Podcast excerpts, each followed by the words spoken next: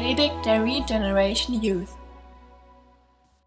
Es ist so kostbar, dass wir Gottes Wort haben, dass wir das aufschlagen können und dass sich Gott durch sein Wort offenbaren will, dass er sich zeigen will, so bin ich. Und ich glaube, dass das in unserem Leben alles verändert, alles auf den Kopf stellt. Wenn wir diesen Gott kennenlernen, wenn wir von ihm erfahren, wer er ist, wie er ist, wie sein Wesen ist, warum er uns erschaffen hat, wozu wir geschaffen sind. Das sind so bedeutende Fragen, die, die alles in unserem Leben auf den Kopf stellen werden. Und deswegen kommen wir immer wieder zurück zur Bibel, um uns genau daran zu erinnern, um Gott besser kennenzulernen und um viel mehr darüber zu erfahren, wer wir in seinen Augen sind, wozu wir geschaffen sind. Ihr könnt gerne schon mal den Epheserbrief aufschlagen, wenn ihr wollt. Da werden wir heute eine neue Predigtserie anfangen. Ich freue mich sehr auf diese Predigtserie und man kann diesen Epheserbrief so grob in zwei Teile einteilen. Nämlich als allererstes erzählt uns Gott in den ersten drei Kapiteln dieses Briefes die Geschichte des Evangeliums. Er erzählt uns, wie er dem Menschen hinterhergeht und was er getan hat, damit wir gerettet werden können. Und dann in den nächsten drei Kapiteln, dann erzählt er uns die Geschichte, die wir schreiben können mit unserem Leben, damit seine Geschichte in dieser Welt erzählt wird. Also als erstes bekommen wir von, von ihm gesagt, das und das habe ich alles gemacht, dazu bist du geschaffen und das sind die Segnungen, die ich dir geben will. Und dann erklärt er uns, was wir ihm für eine Antwort darauf geben können in den nächsten drei Kapiteln. Kennt ihr dieses London Eye? Ähm, sagt euch das was? Dieses Riesenrad. Ja, einige von euch kennen das, nicken. Ähm, dieses Ding steht, dieses Riesenrad steht in London neben der Themse. Ähm, ich habe mir so ein paar Zahlen mal rausgesucht, und zwar ist das 135 Meter hoch und ähm, das, da hängen so, so ich nenne es mal Kapseln oder Waggons, ich weiß nicht, wie man das am besten nennt. Da hängen so 32 Kapseln dran, wo jeweils bis zu 25 Personen rein können. Ähm, ziemliche Touristenattraktion in London. Ähm, wir waren vor ein paar Jahren mit, mit, ein paar Leuten da, haben eine echt gute Zeit gehabt, aber sind nicht damit gefahren, leider. Das nächste Mal will ich gerne damit fahren. Und zwar dauert das so eine halbe Stunde, bis man einmal rund gefahren ist. Und ich stelle mir das ziemlich toll vor, damit zu fahren. Ich habe mir so ein paar Bilder mal angesehen, was man da für, für einen Ausblick hat. Ähm, es ist angeblich so, dass man aus diesem Riesenrad so den besten Überblick über Zentral-London bekommt. Also diesen Big Ben und, und alles, was da so, so ist, die, die ähm, Tower Bridge und House of Parliament, Westminster Abbey und, und die ganzen historischen Gebäude da. Das muss ein wunderbarer Überblick sein. Und ich will mal diesen Epheserbrief, den wir uns jetzt ansehen werden, genau damit vergleichen, dass wir in einer halben Stunde mal so eine, toll, eine tolle Übersicht über das bekommen, wie Gott uns segnen will, was er für Gedanken für uns hat, was er für ein Herz für uns hat. Deswegen will ich euch mal einladen, den zu Hause zu lesen, euch mal eine halbe Stunde Zeit zu nehmen, ähm, könnt ihr heute Abend machen, bevor ihr schlafen geht. Geht eine halbe Stunde länger schlafen, des, äh, später schlafen, deswegen. Mann, oh Mann. Ähm, und nehmt euch eine halbe Stunde Zeit und lest mal diese sechs Kapitel durch. Das ist nicht, nicht viel. Sechs Kapitel ist machbar für jeden von euch. Da glaube ich an euch, dass ihr das schafft, euch diszipliniert eine halbe Stunde hinzusetzen, um euch in diesen Epheserbrief hineinzusetzen und mal so eine halbe Stunde damit zu fahren, um mal so eine Übersicht darüber zu bekommen, was Gottes Herz für euch ist, wie er euch retten will, wozu er euch gerettet hat und was die Segnungen sind, mit denen er euch segnen will. Ich glaube, dass uns das bewegt, wenn wir das lesen, wie Gottes Herz für uns ist, was sein Wesen für uns ist. Glaube, dass uns das in ähm, Erstaunen versetzen, in, in, in, Anbetung versetzt. Das ist was Schönes, daran erinnert zu werden. Ich denke, ähm, wenn man jetzt einfach nur so die einzelnen Gebäude kennt, das ist was ganz Schönes. Ähm, vielleicht findet manche von euch langweilig, ich finde sowas interessant. Ähm, aber ich lasse euch mal ein bisschen auf das Bild ein, so, was, ich, was ich euch geben will. Das ist ganz interessant, so vom, vom Boden aus die einzelnen Gebäude zu sehen. Ähm, ich finde da viele Sachen sehr, sehr spannend. Ähm, aber wenn man so in der Luft ist, so 135 Meter oben drüber und man sieht die so von oben, ist es eine ganz neue Perspektive. Und der Vorteil ist, dass man sieht, wie die einzelnen Gebäude zusammenhängen und was es insgesamt für ein tolles Bild ergibt. Und auch das ist eine Sache, die wir so im Hinterkopf haben wollen, wenn wir durch den Epheserbrief durchgehen, dass wir uns nicht nur die Sachen einzeln angucken, sondern dass wir uns ansehen, ah, wie hängt das denn zusammen, ähm, dieses Thema zum Beispiel Gemeinde und das Thema Ehe und dass Gott uns rettet und so. Das sind ganz viele Themen drin in dem Brief.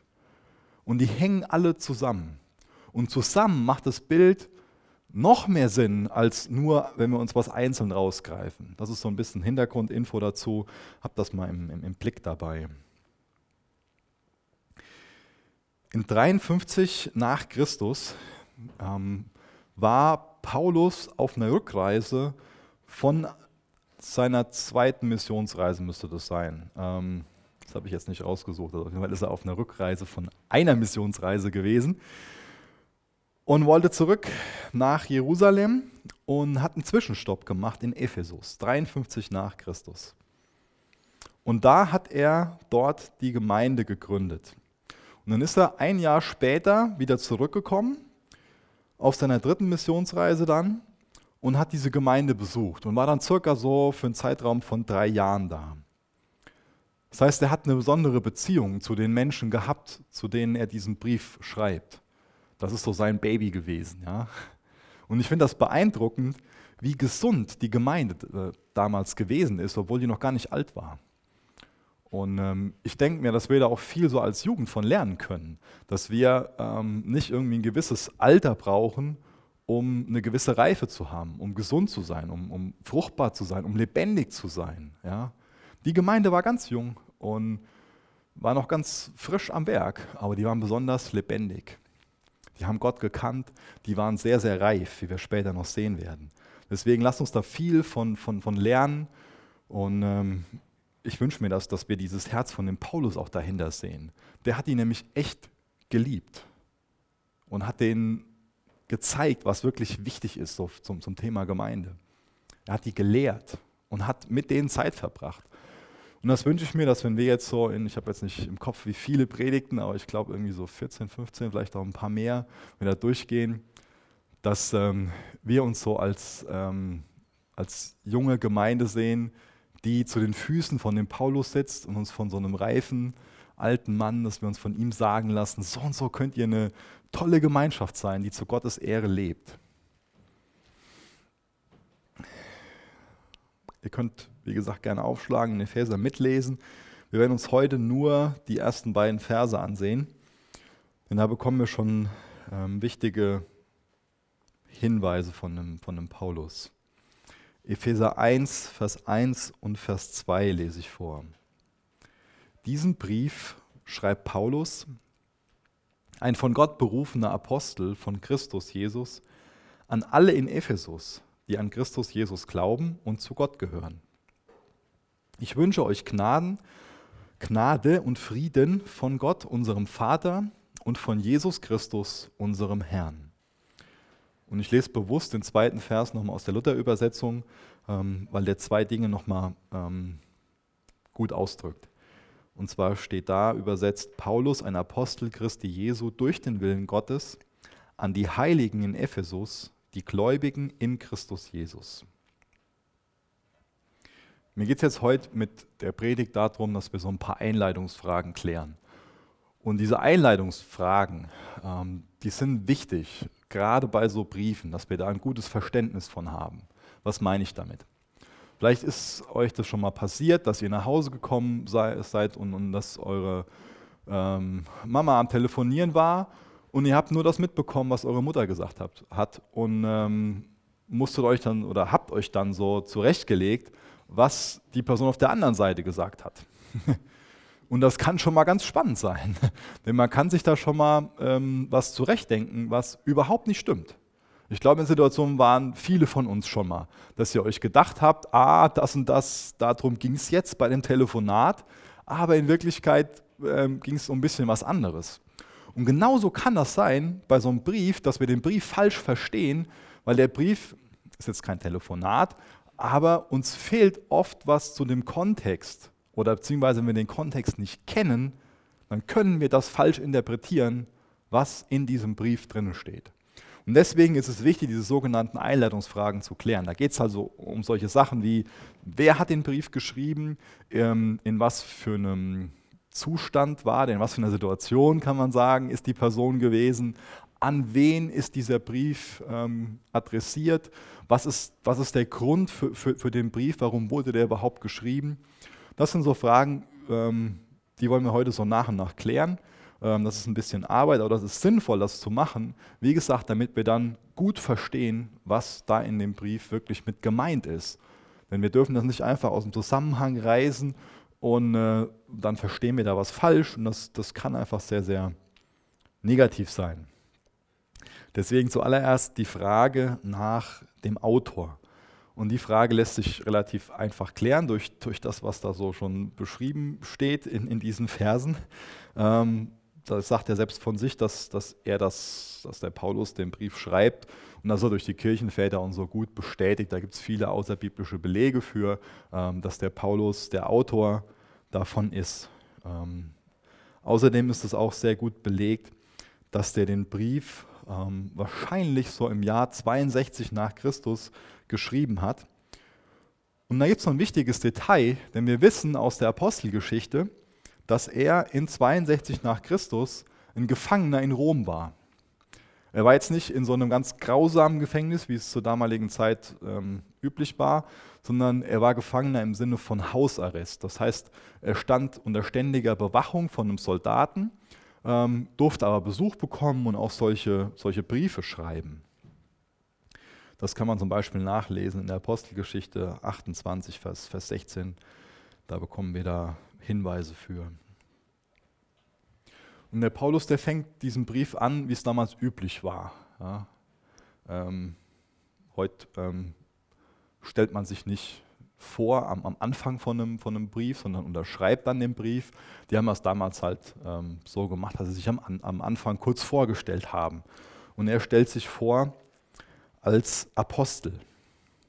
Das heißt, er stellt am Anfang klar, wer er ist. Er ist Apostel. Apostel bedeutet Gesandter. Er hat eine Botschaft gehabt, er hat einen Auftrag gehabt, er war auf einer Mission, er war ein Gesandter Gottes, wie er das hier ausdrückt. Ihm war ganz klar, was, was er für Ziele verfolgt. Das war für ihn sehr wichtig, dass, dass, da ein klares Bewusstsein für zu haben. Ja? Paulus war kein Mensch, der einfach so dahingedümpelt hat und mal das ein bisschen und das ein bisschen, sondern sein Leben hat wirklich eine klare Ausrichtung gehabt. Er wusste klar, wozu Gott ihn berufen hat. Er wusste klar, was der Sinn von seinem Leben ist, was er für ein Ziel hat. Und er hat dieses Ziel einfach sehr leidenschaftlich verfolgt.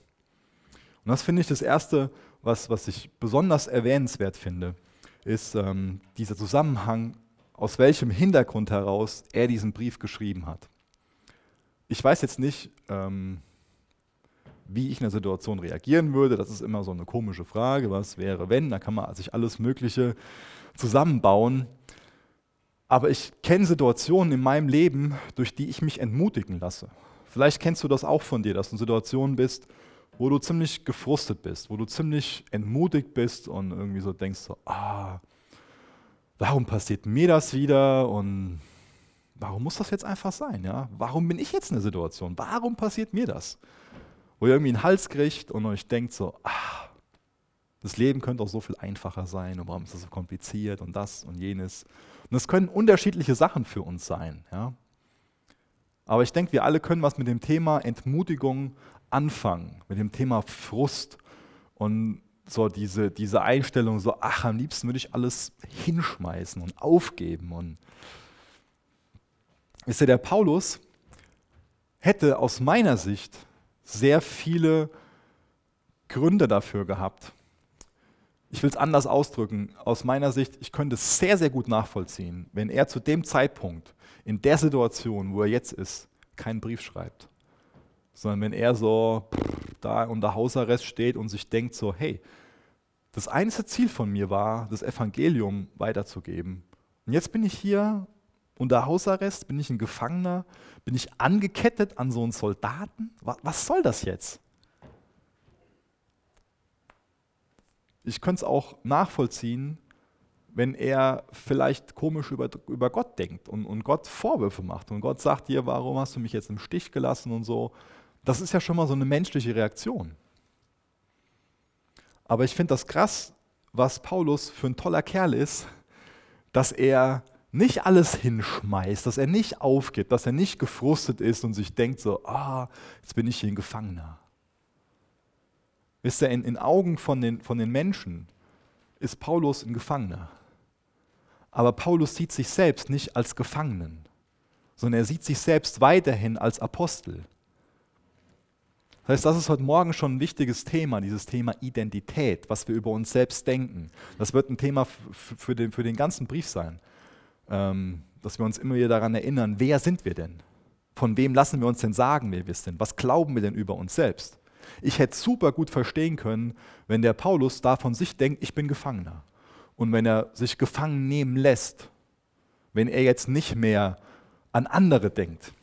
Der Epheserbrief ermutigt bis heute ganz, ganz viele Menschen. Ja? Und, und warum? Weil Paulus damals nicht sich selbst leid getan hat und sich zurückgezogen hat und alles hingeschmissen hat. Er hat sich nicht gefangen nehmen lassen. Ja? Sein, sein Körper war zwar in Ketten, aber sein Geist hat sich nicht gefangen nehmen lassen. Und da können wir alle daraus lernen, denn wir alle sind in Situationen, die das Potenzial haben, uns zu entmutigen, uns zu frusten. Und wie gehen wir dann mit solchen Situationen um? Gehen wir dann auf, schmeißen wir dann hin?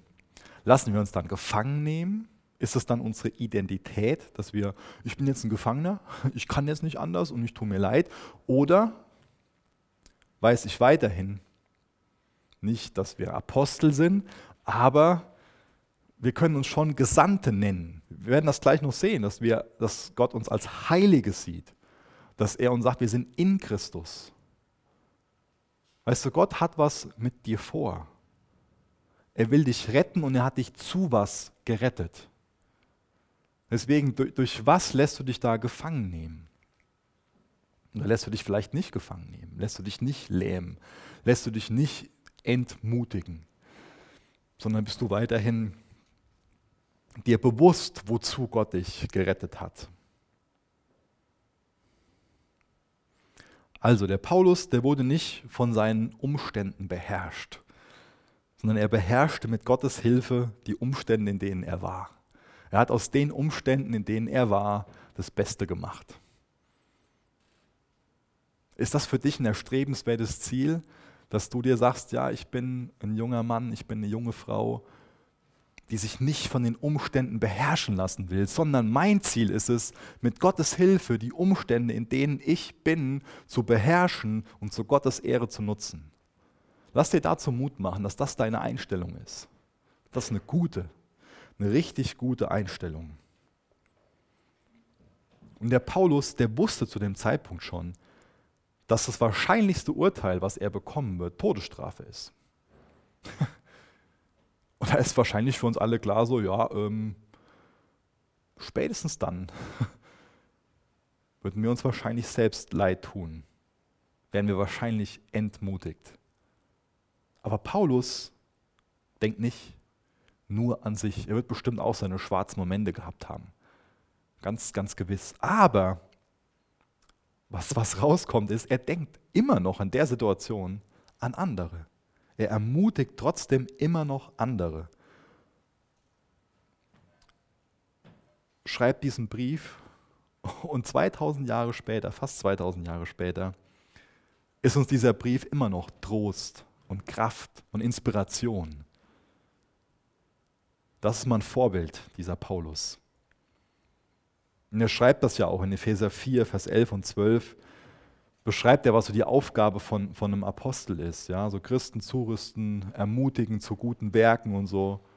Er schreibt es nicht nur. Er ist nicht nur einer, der hier ein bisschen bla bla bla macht. Er lebt das. Deswegen lass uns den, den Paulus echt zum, zum Vorbild nehmen. Lass uns davon inspirieren.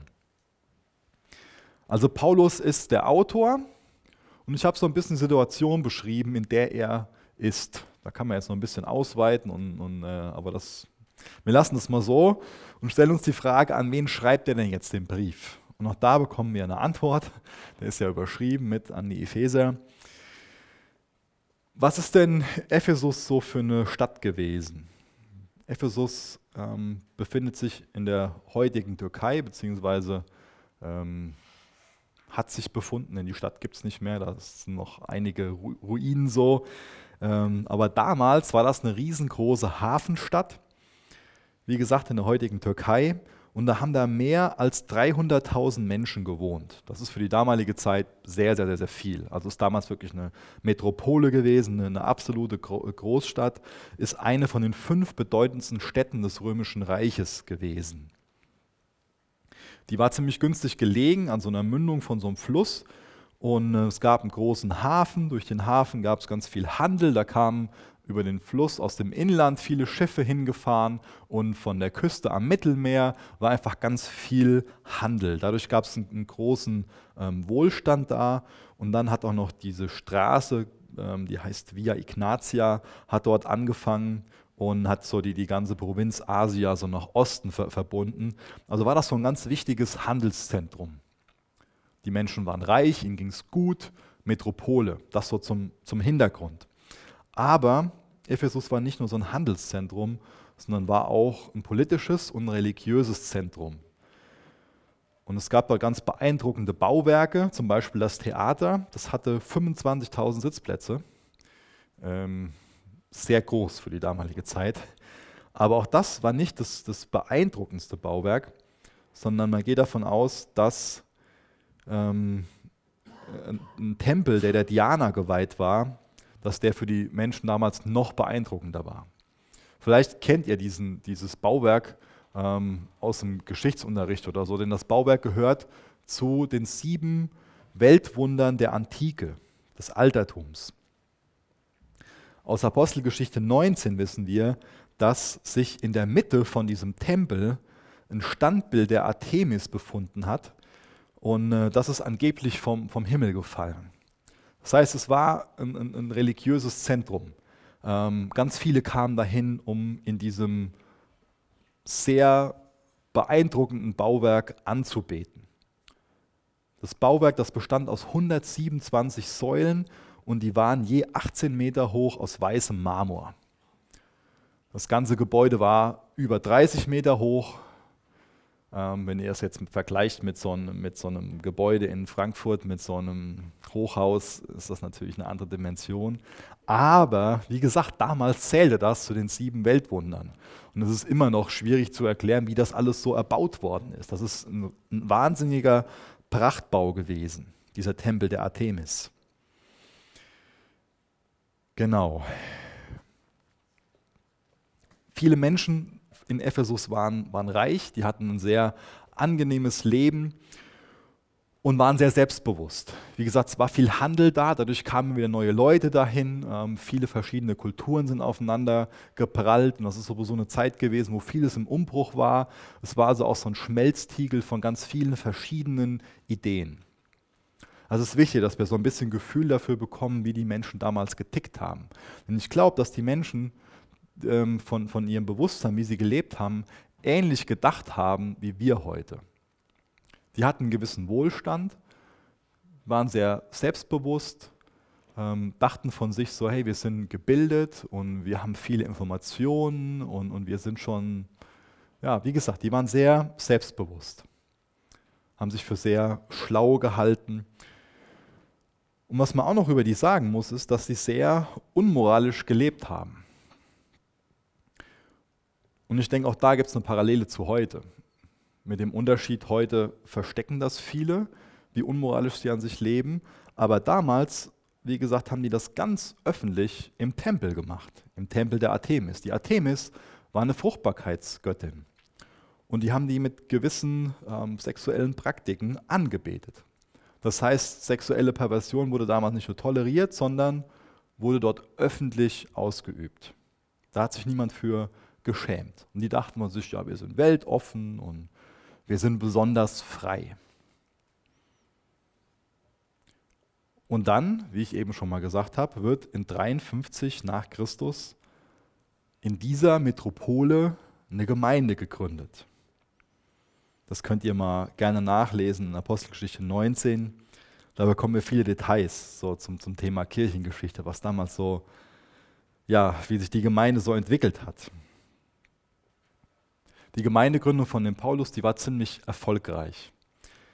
Uns wird dann eine Geschichte beschrieben von dem ähm, Demetrius, heißt er, glaube ich, oder Demetrius, irgendwie sowas in der Richtung, ähm, so ein Silberschmied, ähm, der die anderen Silberschmiede dort vor Ort vertreten hat. Der hat sich darüber aufgeregt, dass, dass er Angst hatte, arbeitslos zu werden.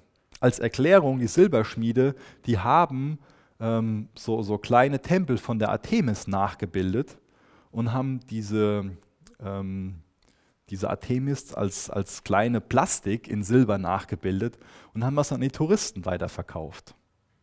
Das heißt, die, diese Touristenabzocke, die ist uralt. Haben sich damals schon ausgedacht, dass da, so wie heute beim Eiffelturm, dann so ein kleiner Verkauf wird. So haben die das damals schon gemacht. Ähm, aber das hatte nicht nur so, eine, so, so ein Touristending, sondern das, das hatte auch so eine religiöse Symbolik. Und es stellt euch vor, wie gesagt, da wohnen 300.000 und dann kommen alle möglichen Leute dann auch hin, um dort anzubeten. Und die haben Angst gehabt, arbeitslos zu werden, weil die zu wenig von dem Zeugs verkauft haben, wo die vorher einen riesen Reibach mitgemacht haben. Dann könnt ihr euch vorstellen, dann bekommt ihr ein Gefühl dafür, wie diese kleine Gemeinde oder die noch nicht alte Gemeinde das ganze Leben in der Stadt auf den Kopf gestellt hat. Wirklich auf den Kopf gestellt hat. Wir lesen dann davon, dass sich ganz, ganz viele Menschen im Evangelium zugewandt haben. Und ähm, die haben dann, äh, es gab damals relativ viele, die die Zauberbücher zu Hause hatten und die gewisse Zauberpraktiken gemacht haben. Und ähm, muss ich noch mal kurz in meine Notes gucken. Ähm, die haben dann die ganzen Bücher, also diejenigen, die sich dann Jesus zugewendet haben, sich dafür entschieden haben, Jesus nachzufolgen, haben dann diese Zauberbücher von zu Hause mitgebracht und haben gesagt, ähm, das, das läuft jetzt nicht mehr für uns, die wollen wir loswerden. Haben dann einen Haufen draus gebildet und äh, dann haben die eine Schätzung, was die damals so wert waren, diese Bücher, und auf heute übertragen. Ich habe jetzt keinen kein Geldbetrag, aber man geht davon aus, dass heute eine Person bei einer Fünf-Tage-Woche 190 Jahre dafür arbeiten müsste, um sich diese Bücher kaufen zu können. Das heißt, wir bekommen ein Gefühl dafür, was da in der Stadt los war. Dass so eine kleine Gemeinde, die noch gar nicht alt ist, die ganze Stadt auf den Kopf gestellt hat. Das heißt, da ist eine regelrechte Erweckung gewesen in Ephesus. Da ist wirklich was passiert. Und heute ist das Geschichte. Heute gibt es Ephesus nicht mehr. Da sind noch ein paar Ruinen, und dieser Tempel von der Artemis, wo so viele hingekommen sind, existiert nicht mehr. Es ist ganz gut durch außerbiblische Belege belegt, dass ähm, das von den Menschen wie so ein Steinbruch behandelt worden ist, die Ruine. Und die haben die Steine dann, die ich, wie ich eben beschrieben habe, die Säulen und so, diese ganzen Sachen, haben die benutzt, um, um ihre eigenen Häuser dann zu mauern damit. Das ist heute alles Geschichte. Aber der Epheserbrief, der inspiriert uns noch. Jesus ist keine Geschichte. Das Grab ist leer. Er ist ein lebendiger Gott. Er ist kein von Menschen erdachter Gott. Er lebt heute noch. Er lädt uns heute noch dazu ein, uns retten zu lassen und ihm nachzufolgen.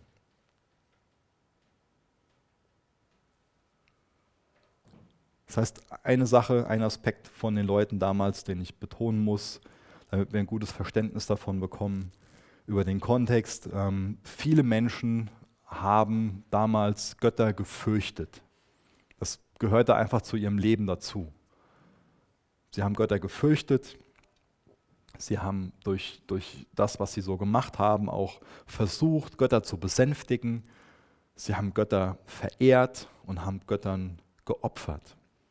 Und es gab ganz viele verschiedene Geheimbünde und Geheimnisreligionen.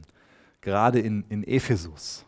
Da war so dieses Denken da, dass man durch bestimmte Rituale Geheimnisse geoffenbart bekommt und ähm, dann eine besondere Erleuchtung erfährt. Und das finde ich auch interessant, dass dieses Wort Geheimnis und auch dieses, dieses Bild erleuchtet zu werden, dass das häufiger mal in diesem Brief an die Epheser vorkommt. Dass es ein Gedanke ist, den Paulus aufgreift, wo er sagt, ihr habt das und das Denken, aber lasst mich euch mal wirklich ein Geheimnis offenbaren. Ich will euch aufzeigen, das Geheimnis ist, dass Jesus Gott ist. Und so und so könnt ihr euch retten lassen. Was Paulus macht, ist, dass er den Ephesern sagt, ihr habt momentan, habt ihr diesen Weg eingeschlagen. Ja? Ihr, ihr fürchtet die Götter, ihr versucht sie so und so zu, zu, zu besänftigen, ihr verehrt die so und so, ihr opfert denen so und so. Ihr versucht auf dem und dem Weg durch das und das Verhalten Gott zu gefallen und dadurch mit Gott ins Reine zu kommen. Er zeigt denen auf in diesem Brief, dass es ihnen darum geht, durch ein gewisses Verhalten ja quasi Gott zu überreden oder Gott zu beeindrucken und dazu zu bringen, sie anzunehmen. Aber was Paulus macht, ist, dass er ihnen sagt, pass mal auf, es geht nicht um das, was ihr macht, sondern es geht um das, was Gott gemacht hat. Lasst, lasst mich euch das Geheimnis offenbaren, dass Gott das und das gemacht hat, damit Gott und ihr ins, ins Reine kommen könnt, damit ihr mit Gott ins Reine kommen, kommen könnt, so muss ich sagen. Das und das hat Gott gemacht, damit ihr wieder Kontakt mit ihm haben könnt. Dazu lädt er dir ein, Gott zu vertrauen, dass Gott diese Beziehung wieder durch Jesus herstellt. Und das wird auch durch, durch die Anrede, die er jetzt ähm, mit denen er die halt anspricht, deutlich. Denn der Brief ist ja nicht nur an die Epheser geschrieben, sondern ist an die Heiligen in Ephesus geschrieben. Was bedeutet denn Heilige? Das kann uns ja überraschen, das kann uns ja verwundern, dass Paulus diesen Brief an Heilige adressiert. Ich weiß nicht, an wen du denkst, wenn du an Heilige denkst. Aber wahrscheinlich würden die meisten Deutschen bei dem Wort Heilige an tote Menschen denken oder irgendwie so ein Bild vor Augen haben, ähm, was vor ganz langen Jahren gemalt worden ist, wo dann so eine Person drauf ist mit so einem Heiligenschein. Ja? Oder wir haben ein Bild vor Augen von der Mutter Teresa, wie sie den Ärmsten der Armen dient in Kalkutta. Wie denkst du über Heilige? Wer sind denn Heilige? Wer sind denn diese Heiligen in Ephesus?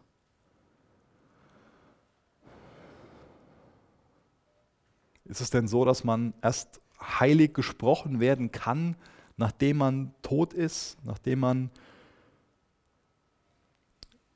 ein langes Leben hinter sich hat, ähm, was selbstlos war, wo man, wo man sich um Arme gekümmert hat, was, wo, ja, wo man einfach so ein beeindruckendes Leben gelebt hat und dass man dann mindestens zwei Wunder gewirkt haben muss und dann wird man von irgendeiner kirchlichen Institution heilig gesprochen? Der Paulus, der gebraucht das Wort mit einer ganz anderen Bedeutung. Also Paulus spricht ja keine Toten an, sondern gebraucht dieses Wort Heilige in Bezug auf alle diejenigen, die sich dafür entschieden haben, Jesus nachzufolgen. Ich finde das interessant, dass, dass selbst in, in Wörterbüchern da oft verschiedene Definitionen enthalten sind von dem Wort Heiliger. Und das unterstreicht nochmal den Gedanken, den ich eben weitergegeben habe, dass es vielen Menschen darum geht, ich mache das und das und deswegen muss Gott mich annehmen. Zum, als Unterscheidung zu dem, wie es bei Jesus ist, dass uns Jesus sagt, ich habe das und das getan und deswegen kann deine Schuld vergeben werden. Denn wir werden nicht heilig gesprochen auf Grundlage davon, was wir selbst getan haben. Das ist, das ist die zentrale Botschaft der guten Nachricht, des Evangeliums. Wir werden nicht heilig gesprochen durch unsere Werke. Wir werden nicht heilig gesprochen durch das, was wir getan oder auch nicht getan haben. Sondern wir werden heilig gesprochen durch das, was Jesus für uns am Kreuz gemacht hat. Und das wollen wir gleich noch im Abendmahl feiern. Wir werden heilig gesprochen, weil Jesus stellvertretend für uns am Kreuz gestorben ist. Deswegen können wir Heilige werden. Sein Werk macht uns zu Heiligen, nicht unser Werk. Seine Taten, seine Tat am Kreuz macht uns zu einem Heiligen, zu einer Heiligen. Nicht das, was wir getan haben. Selbst die Leute in, in Korinth spricht Paulus als Heilige an. Das sind Männer und Frauen, die Geistesgaben missbraucht haben, können wir in dem Brief nachlesen. Die haben unmoralisch gelebt, die haben sich selbst bei einer Abendmahlsfeier betrunken. Und der Paulus nennt die Heilige. Heilige sind alle, die das Opfer Jesu am Kreuz für sich persönlich in Anspruch genommen haben. Deswegen, wenn du jetzt nochmal das Wort Heilige hörst, was hast du dann für ein Bild im Kopf? Hast du dann die Mutter Teresa im Kopf oder so ein, so ein altes Bild, das was irgendwie in der Kirche hängt und so eine Person mit so einem Heiligenschein? Oder fühlst du dich angesprochen? Lässt du dir diese Identität zusprechen? Weißt du von dir, dass wenn du an Jesus glaubst, dass du in Gottes Augen dann eine Heilige bist, ein Heiliger bist? Wisst ihr, Worte können sehr, sehr, sehr, sehr machtvoll sein. Ich finde das interessant im Jakobus, ich glaube, das ist im dritten Kapitel, da wird beschrieben, was unsere Zunge für eine Macht hat. Ja? Worte können sehr viel Trost spenden, Worte können aber auch für ganz, ganz viele Verletzungen sorgen.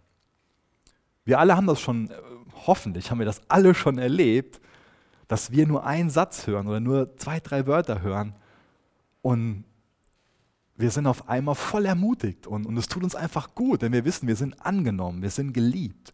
Die Person ist für uns. Aber auf der anderen Seite haben wir das vielleicht auch schon erlebt, wie sehr uns Worte entmutigen können, entkräften können, dass wir was hören und es ist wie so ein, wie ein Schlag vom Kopf weil eine Person, die uns wichtig ist, was über uns gesagt hat, was uns einfach ganz tief getroffen hat, was uns absolut verletzt hat und uns fertig macht. Worte sind sehr, sehr mächtig. Gott hat gesprochen und alles wurde in Existenz gesprochen. Hat durch sein Wort geschaffen. So mächtig ist keiner von uns.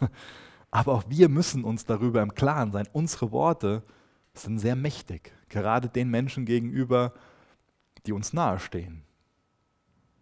Wir können jemandem ganz viel Mut zusprechen, ganz viel Liebe zusprechen, ganz viel Liebe geben durch das, was wir einer Person sagen. Aber wir können eine Person auch richtig fertig machen durch das, was wir ihr sagen. Unsere Worte sind mächtig. Deswegen lasst uns dafür bekannt sein, dass wir Menschen sind, die liebevoll sind, die äußerst freundlich sind und die Worte gebrauchen, um aufzubauen. Ja. Es gibt viel zu viele Worte der Entmutigung. Viel zu viele. Deswegen lasst uns so eine, so eine Generation von Ermutigern sein. Kritik und Herzlosigkeit und, und Hass gibt es viel zu viel auf dieser Welt. Viel zu viel. Wisst ihr, wir müssen immer besonders vorsichtig sein, wenn wir die Worte gebrauchen, du bist so und so. Da müssen wir besonders vorsichtig sein. Denn wisst ihr was, aus einem du bist kann ganz, ganz schnell ich bin werden. Das funktioniert im Positiven, das funktioniert aber auch im Negativen. mir fehlen gerade irgendwie Beispiele, deswegen kommt mir nur die Schule in den Kopf. Ähm, das kann jetzt entmutigend sein, ähm, wieder über die Schule zu reden. Ich weiß, wir haben heute Sonntag und ich sollte nicht über die Schule reden, aber ich rede jetzt über die Schule. Entschuldigung. aber es kann für die Schule funktionieren, wenn, wenn wir einfach mit auf den Weg bekommen, du schaffst das, du kannst das, jetzt in Bezug auf irgendein Fach. Ja?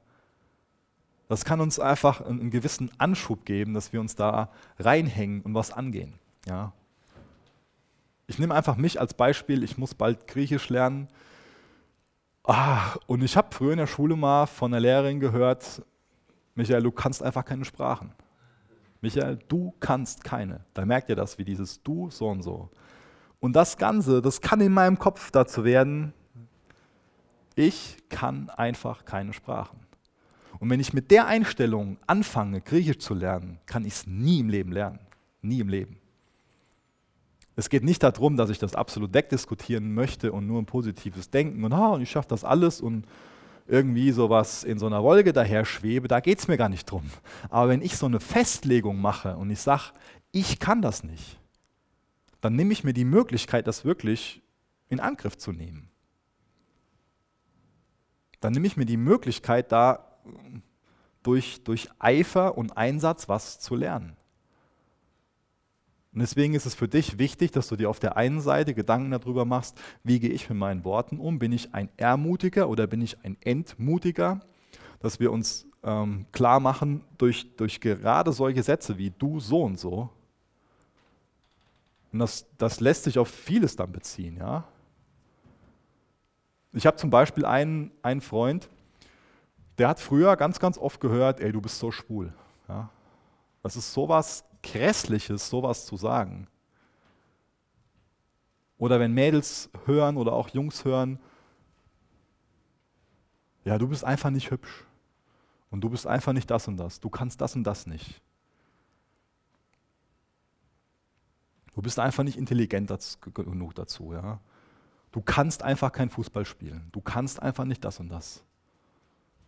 Das ist grausam. Und das ist wichtig, sowas aus dem Kopf rauszukriegen, für sich persönlich, aus dem Kopf rauszukriegen mit Gottes Hilfe. Dass wir das alles, was wir über uns gehört haben, in diesem Sinn, du kannst das und das nicht und du bist das und das, was negativ ist, dass wir das rauskriegen aus unserem Kopf, aus unserem Herzen, dass die Verletzungen heilen. Denn wir haben einen Gott, der sich mit den Sachen auseinandersetzen will in uns und der uns helfen will, dass wir heil werden.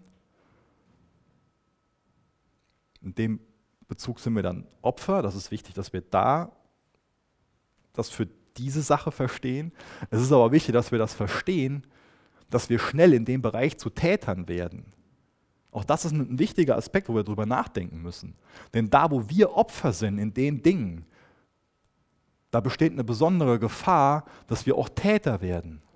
Wisst ihr, wenn, wenn wir verletzt worden sind, Menschen, die verletzt sind, verletzen andere. Und wir alle sind verletzt. Der eine so, der andere so, mehr oder weniger. Aber gerade dann, wenn wir verletzt sind,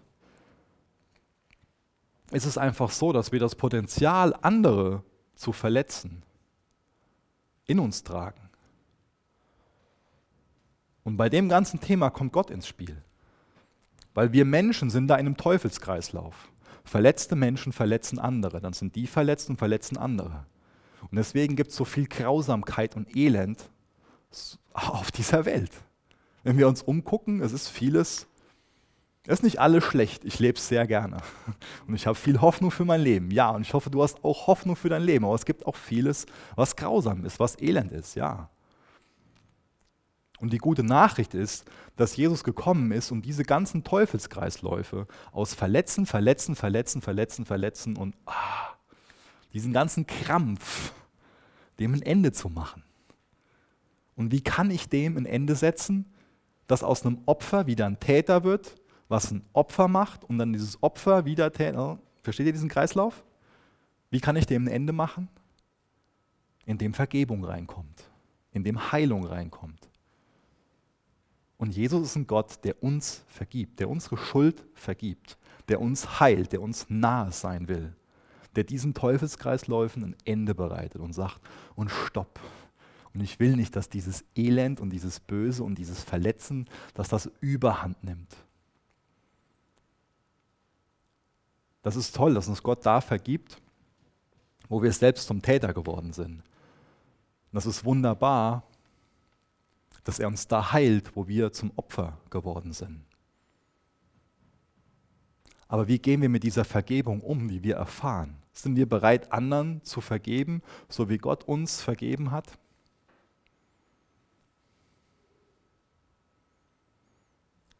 Zurück zu dem, zu dem Ausgangspunkt, Heiliger.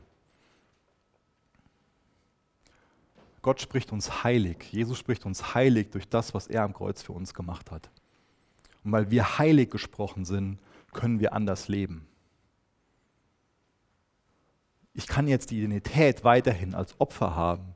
Ich kann die Identität weiterhin als Täter haben. Oder ich kann sagen, in Christus bin ich Heiliger, bin ich Heilige. Deswegen, wie denkst du über dich? Was denkst du über dich? Bist du jemand, der diesen Teufelskreisläufen da ein Ende macht? Der Vergebung erfahren hat, der heil wird?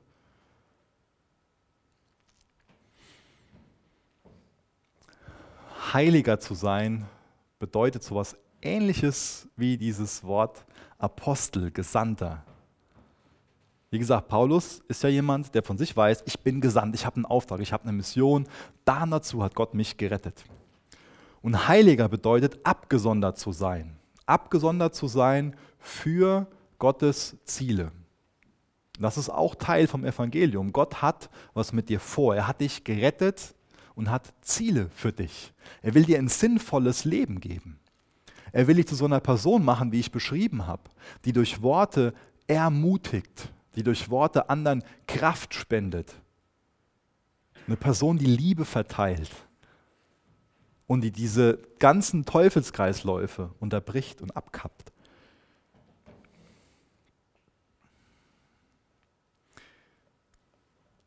Jetzt noch als letzten Punkt, und deswegen habe ich das von Luther ähm, nochmal in seiner Übersetzung gelesen.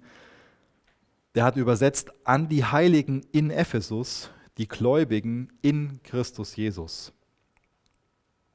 Das ist eine ganz wichtige Wahrheit, dass wir in Christus sind. Als Heiliger, als Gläubiger, als Person, die Jesus vertraut, bin ich in Christus. Das ist eine Beschreibung dann für mich. Ich habe dann eine neue Identität, ich bin eine neue Kreatur, ich bin eine neue Schöpfung in Jesus. Das ist auch das, was wir gleich im Abendmahl feiern. Wir denken daran und freuen uns darüber, dass Jesus für uns am Kreuz gestorben ist und dass uns dadurch vergeben ist, dass wir in Christus sind. Dass jetzt was Neues in unserem Leben ansteht. Und auch das bezeichnet wieder sowas, sowas, dass wir zwei Wohnorte haben. In Ephesus, in dieser Welt und in Christus. Wir haben also so ein, so ein doppeltes, so eine doppelte Staatsbürgerschaft als, als Christen.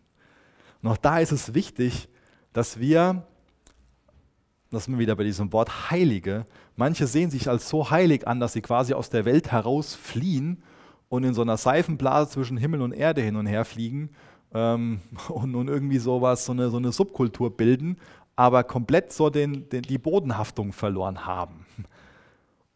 Und auch das zeigt uns wieder, dass, dass Gottes Wille da für uns an sich was, was anderes ist.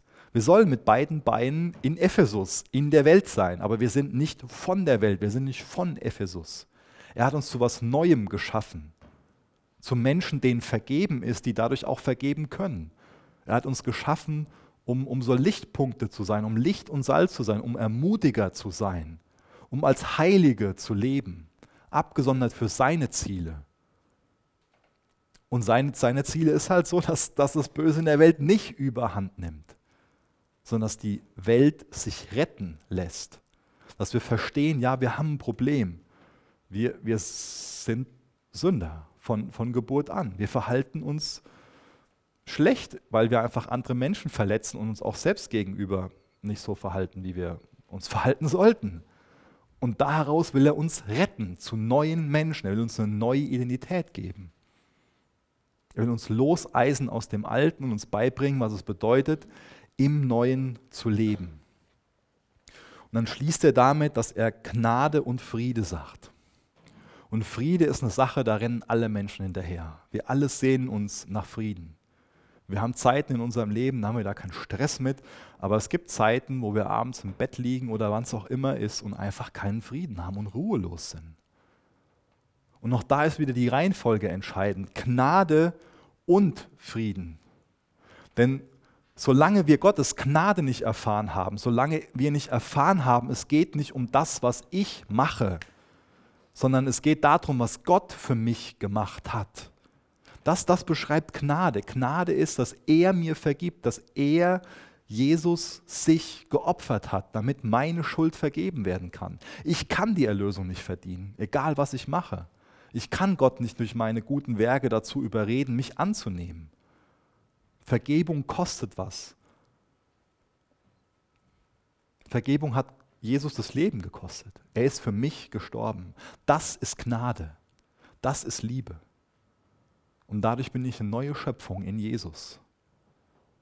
Das ist Gnade. Und deswegen kann ich Frieden haben. Jemand, der Gnade erfahren hat, der kann Frieden haben. Der muss nicht mehr beunruhigt sein über die Dinge in dieser Welt, in unserem Leben, über das, was, was für mich außer Kontrolle ist. Das muss mich nicht mehr stressen. Und natürlich sage ich nicht, dass das mich nie was aus der Ruhe bringt. Das wisst ihr auch, dass es anders ist. Meine Frau weiß das noch besser als ihr. Aber trotzdem darf ich mich an die Sachen dran erinnern und werde dann wieder ruhig in Jesus, weil ich weiß, er hat, er hat sich selbst für mich hingegeben, die ganze Gnade. Das ist alles für mich. Wenn er sich selbst, wenn er sein Leben für mich gegeben hat, wird er sich dann nicht auch sonst um alles in meinem Leben kümmern und es irgendwie zu einem guten Ende führen? Ja, er wird es er wird's zu einem guten Ende führen. Noch sind Sachen chaotisch, deswegen ist es noch nicht das Ende. Wir denken oft, oh, das ist das Ende, weil was chaotisch ist. Die biblische Wahrheit ist, solange es noch chaotisch ist, ist es nicht das Ende, denn am Ende ist alles gut. Am Ende ist wieder alles so, wie es auf den ersten Seiten der Bibel beschrieben ist ein paradiesischer Zustand. Dazu rettet uns Jesus. Gnade und Frieden. Jesus, du weißt, wie wir mit deiner Gnade umgehen. Und ich möchte dich bitten, dass wir deine Gnade täglich für uns in Anspruch nehmen. Jesus, hilf uns allen, aus deiner Gnade zu leben. Führ uns dahin, dass wir uns echt alles vergeben lassen für uns dahin, dass wir dich zu unserem Retter machen. Du willst unser Retter sein. Du bist gekommen, um zu retten, was verloren ist. Und wir alle sind von Geburt an verloren. Aber du bist gekommen, um uns zu retten. Jesus, wir wollen uns retten lassen, um Heilige zu sein.